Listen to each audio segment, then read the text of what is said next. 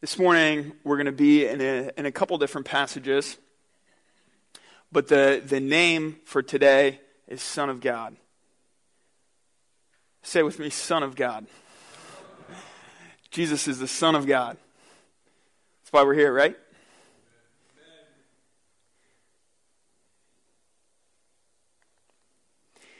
In John ten, I thought this was an appropriate passage for today. I planned this out a couple months ago. It's cool. John ten, verse twenty-two, is now winter. Appropriate for this morning.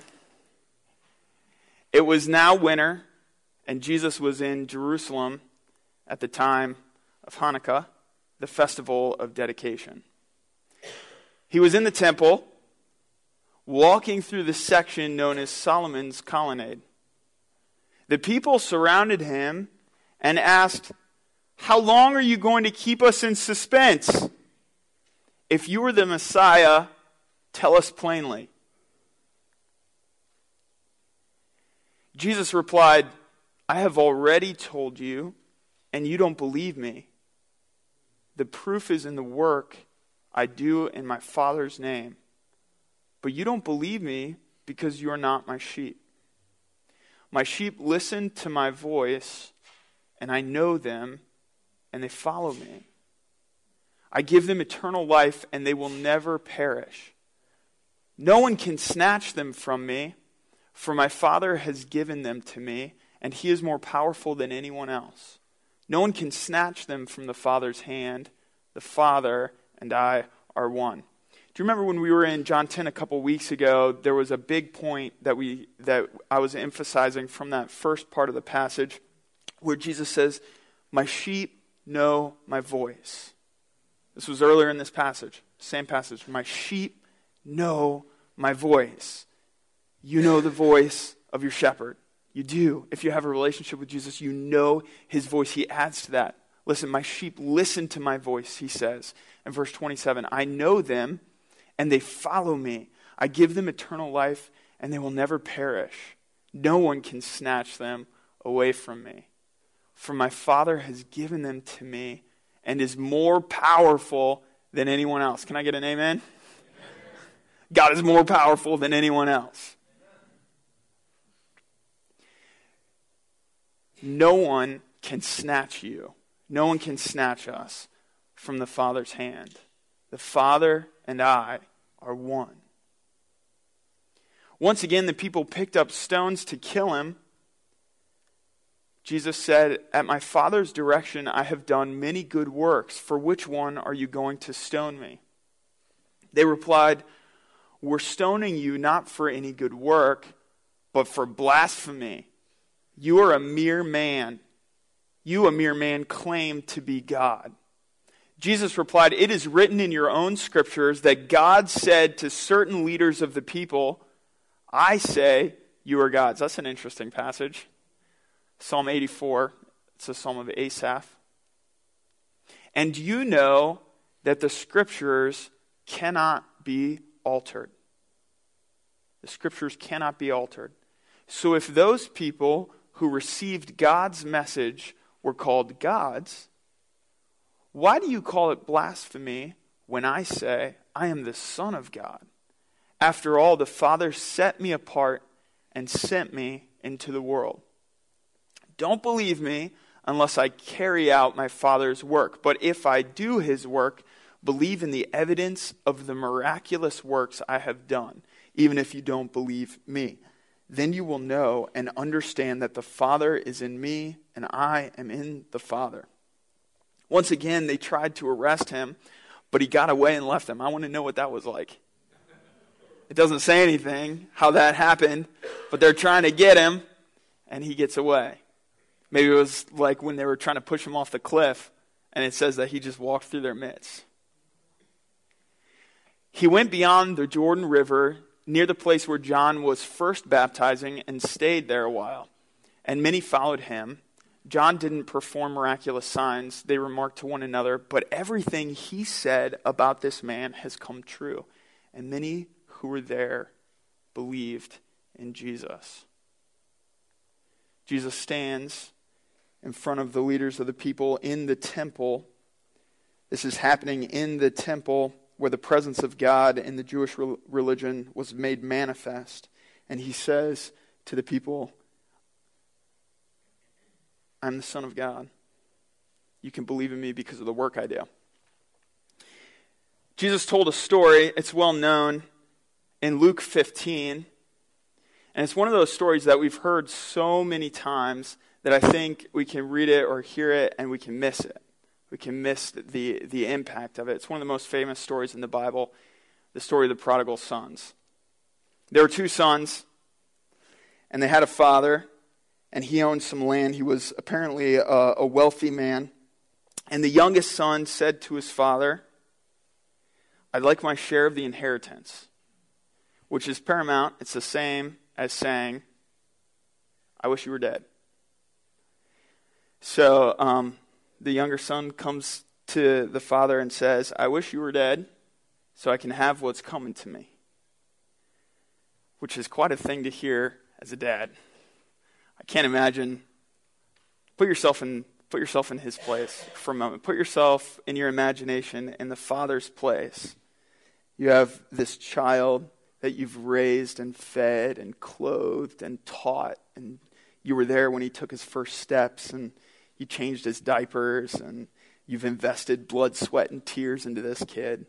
And now he's a, an independent young man, and he looks you in the eye and says, I wish you were dead.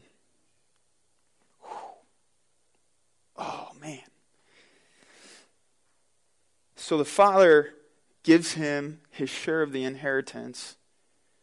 And the young man takes that stuff, whatever it was, the monetary value. I, I don't know if the father sold part of the land and it went to another family or, or what the deal was, but he, he gives the younger son the share of the inheritance, and the younger son goes off to the Las Vegas of his day and spends it in gambling and loose living and partying and just having a grand old time.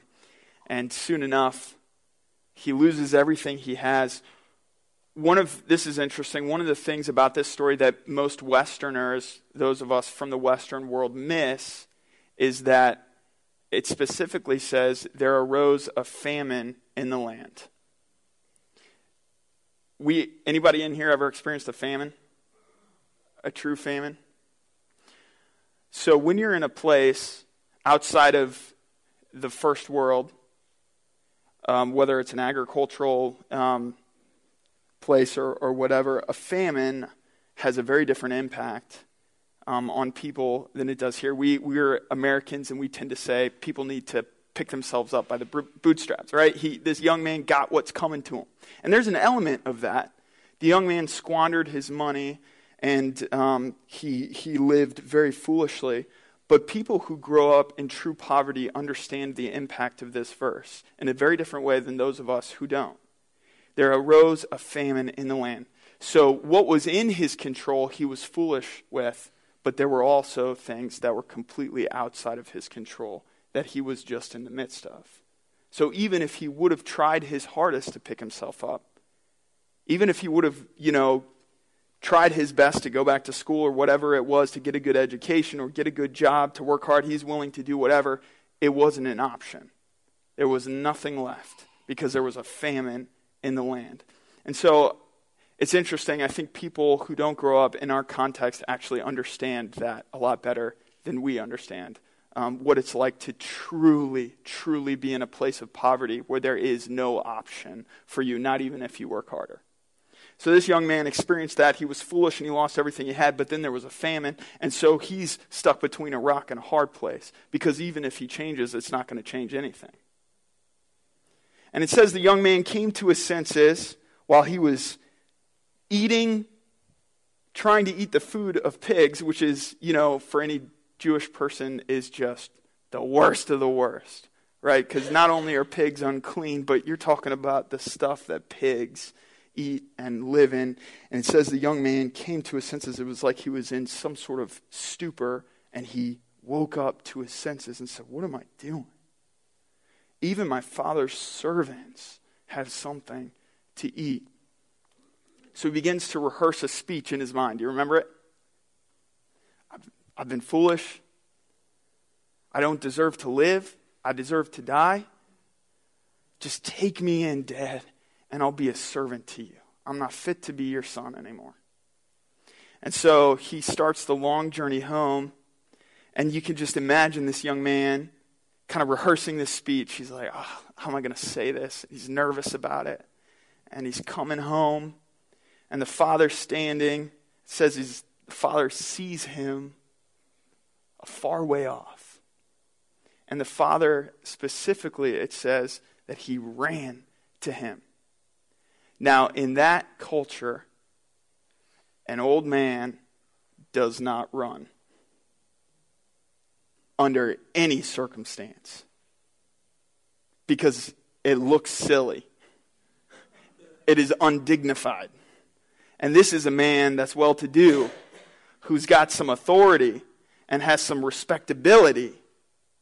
And he sees his kid, this young man, it says it's like he's waiting, he's anticipating, he's he's looking, and he sees him coming, and he says, I don't care about any of that. And he goes running to him and embraces him. And the kid, the young man, starts to give his speech, and he says, I've sinned against heaven and against earth, against you. I'm not fit to be called your son. And the father cuts him off and doesn't let him even finish. So he never even finishes what he's going to say because the dad doesn't care. He doesn't care what this kid has to say. He puts his robe on him. He puts new shoes on his feet. And then he embraces him in the hug of a father as if nothing has happened. He brings him inside.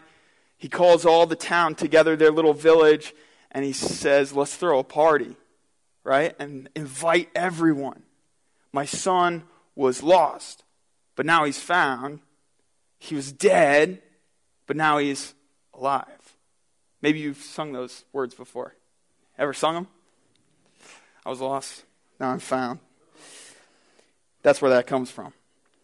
The father says, my son was lost, but now he's found. He was dead, but now he's alive. But this wasn't the only brother. There's another brother in the story, right? The other brother is out back in the field, and he's working, and he starts to smell some barbecue out in the field. And he's, what's going on? There's a lot of commotion over there. This is unusual. And so he goes back to the house, and he asks one of the servants, what's happening? And so the servant tells him what happened. Your younger brother came home, and your dad's throwing him a party.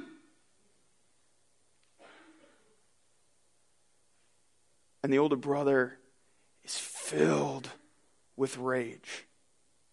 He's filled with anger. How dare not only him come back and show his face here, how dare my father rejoice in his returning? Because I've been out there, and if you follow the text, what he's saying is, I've been out there slaving away for him. And he's never so much given me a goat. I don't, maybe out here you've been given a goat before. I've never been given a goat either. He says to the servant, how dare this happen? My dad's never done anything for me like this, and I've been slaving away. So just as the father went out to bring the younger son in, the father goes out to bring the older son in. And he says the same thing to him. Son, he was lost, but now he's found. He was dead, but now he's alive. But he also says to him, everything I have is yours. It's not really, in other words, it's not really mine to give you anyways. It's already yours. I already gave it to you. It belongs to you. You're my namesake. You're going to inherit everything that's left. Why are you jealous? We don't know what happens to the older brother. It's kind of like the end of Job, or not the end of Job, the end of um, Jonah, where Jonah's sitting outside the city and God has a conversation with him. And and kind of rebukes him and teaches him. And we don't know if Jonah has a change of heart or not.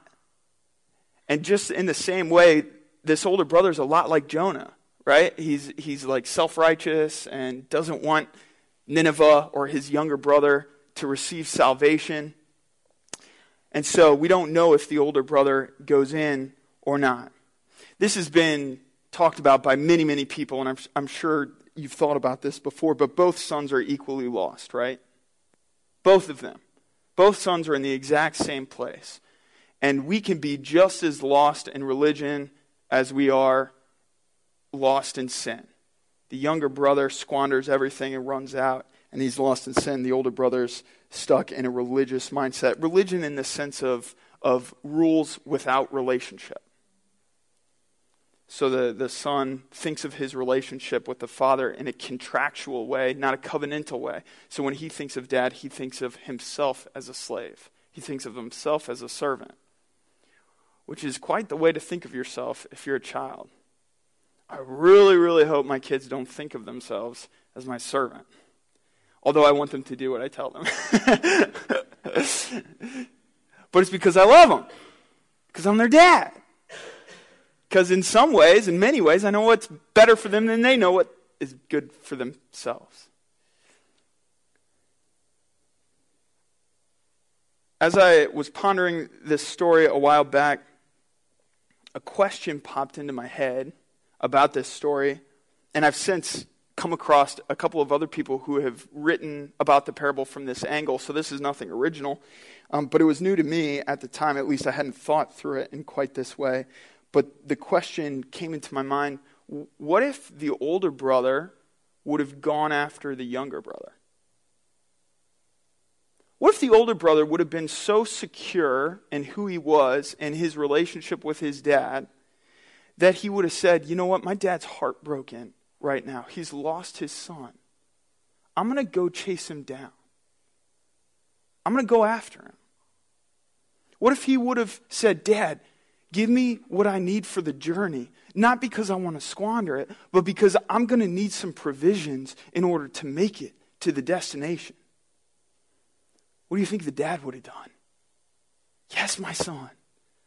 Go, go bring your brother home, because I know if he sees my face right now, he wants nothing to do with me. He told me he wants me dead. What if the older brother would have gone after the younger son and chased him down and found him in the brothel?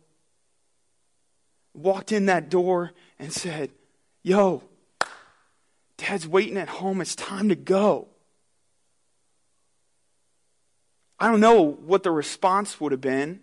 The younger son may have laughed at him in front of his new friends and said, look at this moron. Right? Let's make fun of him together. Or maybe the sight of his brother. You ever been in a situation that you're looking for a way out and like you don't know how to get out of it and your stubbornness keeps you in it? You know what I'm talking about? You've been there, right? Where you where you have the hardest time getting out, and what it takes is just someone saying, come on, get out of this. Like, wake up. This is ridiculous. Maybe it would have been like that. The older brother comes in and says, dude, it's time to go home. What are you doing?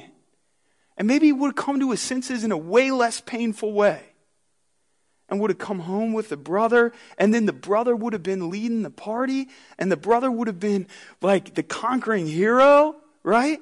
When he comes home. I don't know what would have happened. I have no idea what would have happened if the if the older brother would have happened. At least in the parable, I have no idea. I do know this, though. In the actual story, that's exactly what happened. Because who's the firstborn of our Father? Who's the firstborn of our Father? Jesus. We, the younger son, said to the Father, I wish you were dead. Anytime we choose to live our own way, anytime we reject God or His Spirit working in our life, this is what we're saying to Him. You're dead to me. This is the great rebellion of mankind. Saying to our Creator, our Father, you are dead to me.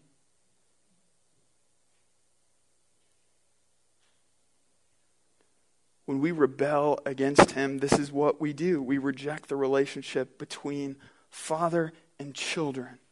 It's my way. It's my life. It's my inheritance. This is the great cry of our age. It's my life.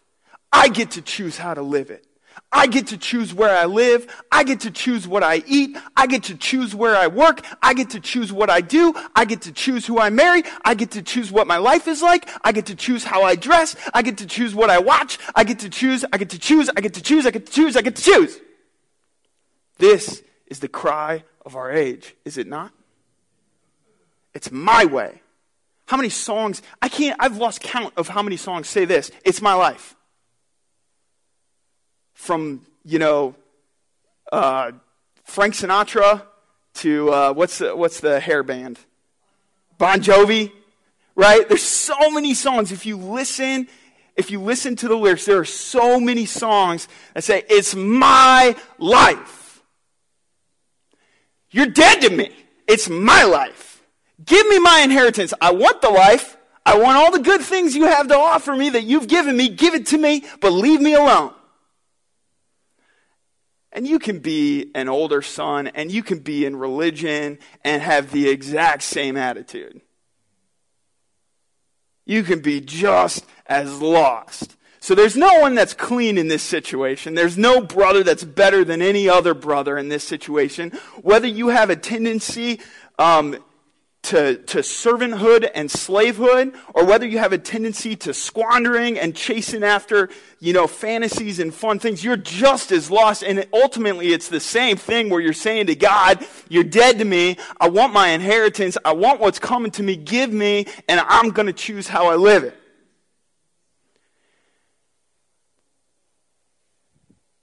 Jesus, the firstborn son of our Father, when all of us had said, you're dead to me, and we ran off, Jesus says to his Father,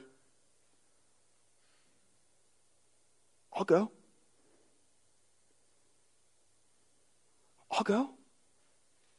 Send me. I will gladly go. And the Word of God, the Word of God, the eternal Word of God, the Creator of the universe, becomes a baby. Word was made flesh and dwelled among us. And he went into our brothels, and he went into our lifeless churches, and he went to our meaningless places of sacrifice, and he went into our schools, and he went into our homes, and he made himself present wherever the Word of God goes, and he says to us, come home. Dad's waiting for you. Come home with me. He doesn't stand outside the house, though he has every right. He doesn't stand outside and say to the Father, everything belongs to me. Don't give anything to them. You know what they said to you. He himself entered into the pigsties and the mud pits, the places of slavery and servitude, and he took us by the hand and said, come on, let's go home. And he not only brings us home, but then he himself is the one who throws the party. Every time a lost sheep, what happens? Every time a lost sheep is found, all of heaven rejoices. Let's throw a party, God. Let's throw a party, Dad. Another one has come home. Are you with me? You hear me? Come on. This is awesome. Every single time, every single time he enters into us, our mess, and he brings us home, all of heaven stops what they're doing and throws a party. And Jesus himself is the M C, the master of ceremonies. He's got the mic. He's standing up front. He's leading the songs. He's leading the charge. He's hanging the banners. He's doing everything to make this the greatest party that has ever happened. Man, that's awesome, because he had every right to be like, it's all mine. These punks deserve nothing. But he himself is the one who throws the party. Jesus is the older brother, and he came off after us with everything. Listen to what the writer of Hebrews says. He says, yes, by God's grace, Jesus tasted death for everyone. God. This is that thought I'm trying to convey. Like, God becomes this person. God for whom and through whom everything was made chose to bring many children into glory. He chose. God chose to bring us into glory. God chose to bring us into the party. And it was only right that he should make Jesus, through his suffering, a perfect leader, fit to bring them into their salvation. So now Jesus and the ones he makes holy, you're white as snow. Blessed are the pure in heart, they will see God. You are holy before God. You know, it's an invitation when God says, therefore be holy as I am holy. That's an invitation. It's a command, but it's an invitation. Be holy as I'm holy. That is why Jesus is not ashamed to call them his brothers and sisters. Jesus calls you his brother and his sister. For he said to God, I will proclaim your name to my brothers and sisters. I will praise you among your assembled people. He also said, I will put my trust in him. That is, I and the children God have given me. That's an interesting phrase. It reminds me of Joshua when he says, as for me and my house, we will worship the Lord. Jesus says to the Father, me and my house, we're going to worship you, God. I will put my trust in him. That is, I and the children God has given me.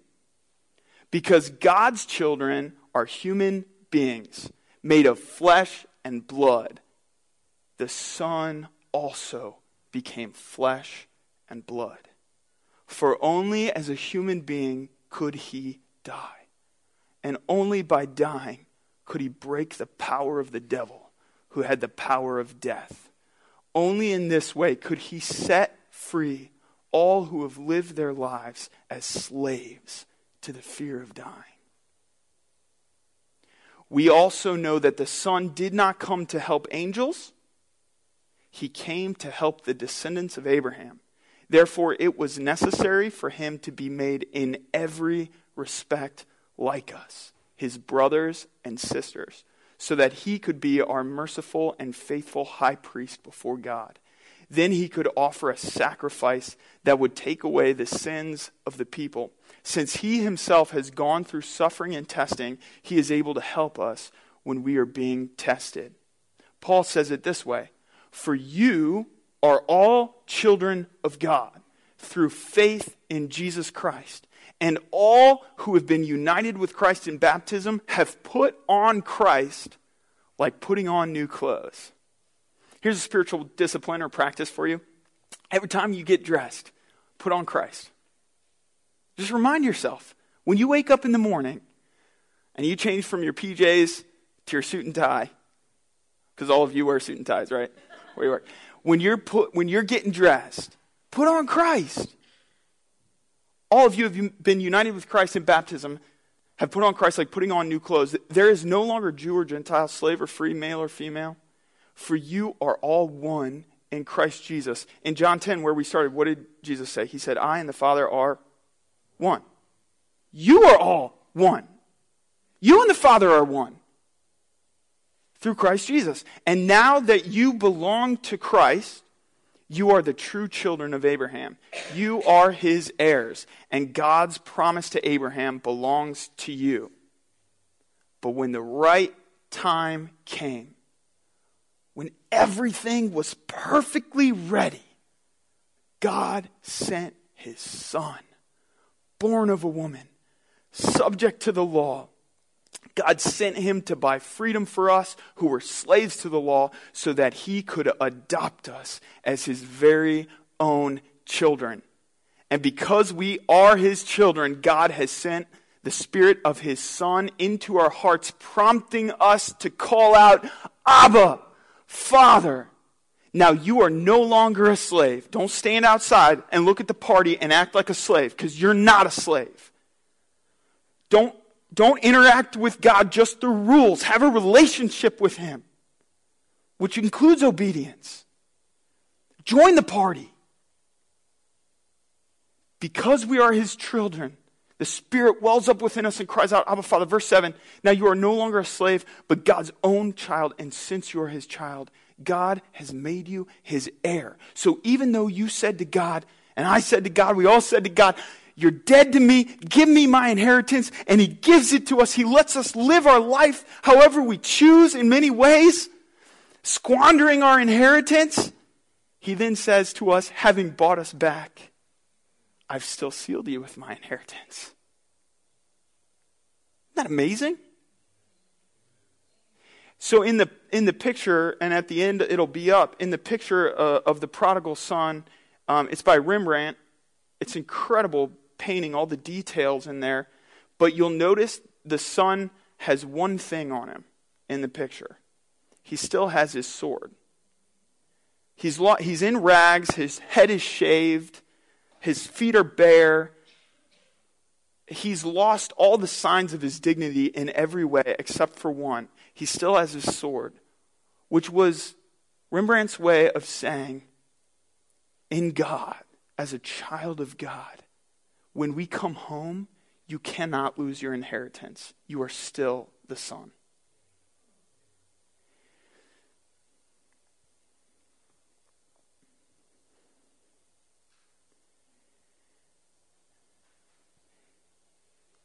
This is probably, for me personally, my favorite thing to talk about as a as a pastor, as a shepherd, as a leader, and as a child, because as I've, I grew up in the church, I grew up with in a, in a great church where the Word of God was honored and under good teaching, and there's a lot of things that I've had to work through in my life about trying to figure out what's important, what's little things that, you know, and certain streams get raised to higher importance than in other places.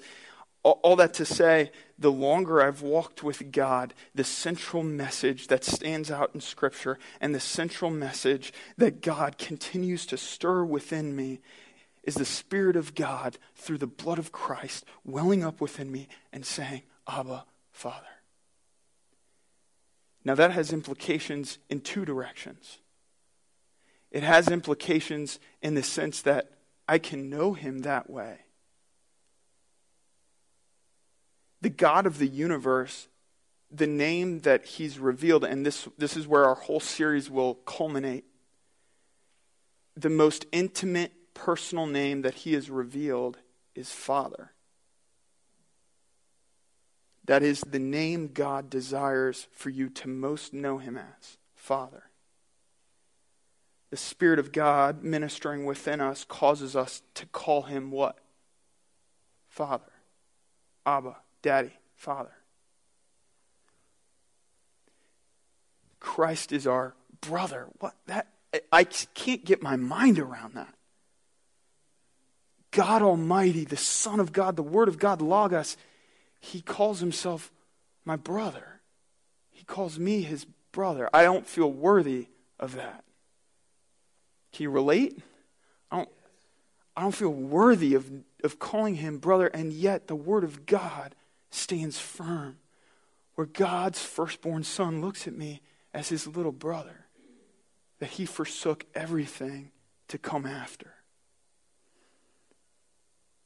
So for me, this is the message, and I look to teach it from a thousand directions because we've got to hear it a thousand different ways because we're so messed up in our thinking. And I need to hear it a million times. Because of the work of Christ in my life, I am God's son. And He is my Father. So live like it. Because of the work of Christ in your life, you are God's child. He is your Father, your Abba Father. So live like it. Live like it. The names we've looked at so far, the whole premise of this, this series is that our name is based on His name. We have power to live in the names that He gives us only when we first receive the power of His name. He is our shepherd, so we are His sheep. He is our healer, So we are his temple. We house his presence. He is our banner, which waves over us victoriously, so we ourselves are victorious. He is the Word of God. And because he's the Word of God, he is wisdom itself. We are enlightened, and we are the light of the world.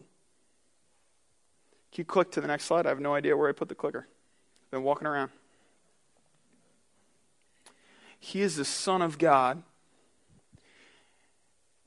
and you are his adopted child. You are the child of God. Will you open your hands in a posture of receiving and just allow God to speak this over you? Praise, praise team, you can join us up front.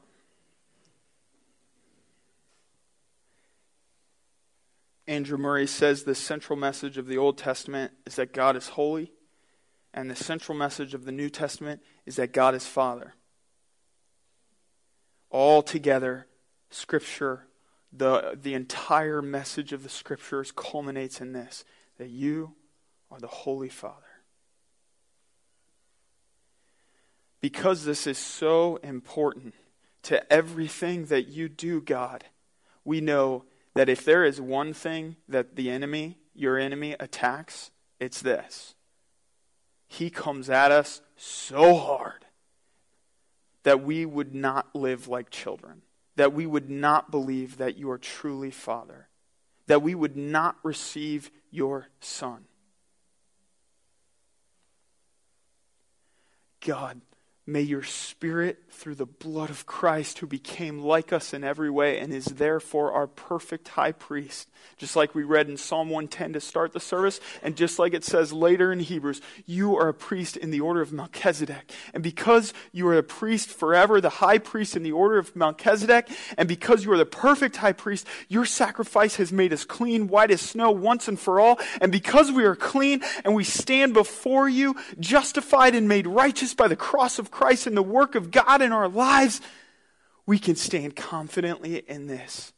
You are our Father and we are your children. I pray that every single person in this room, God, all of Parker Ford Church, the church in this region and beyond, God, would receive this truth that we are the children of God and you are our Abba Father. We pray this in the mighty name of Jesus. Amen.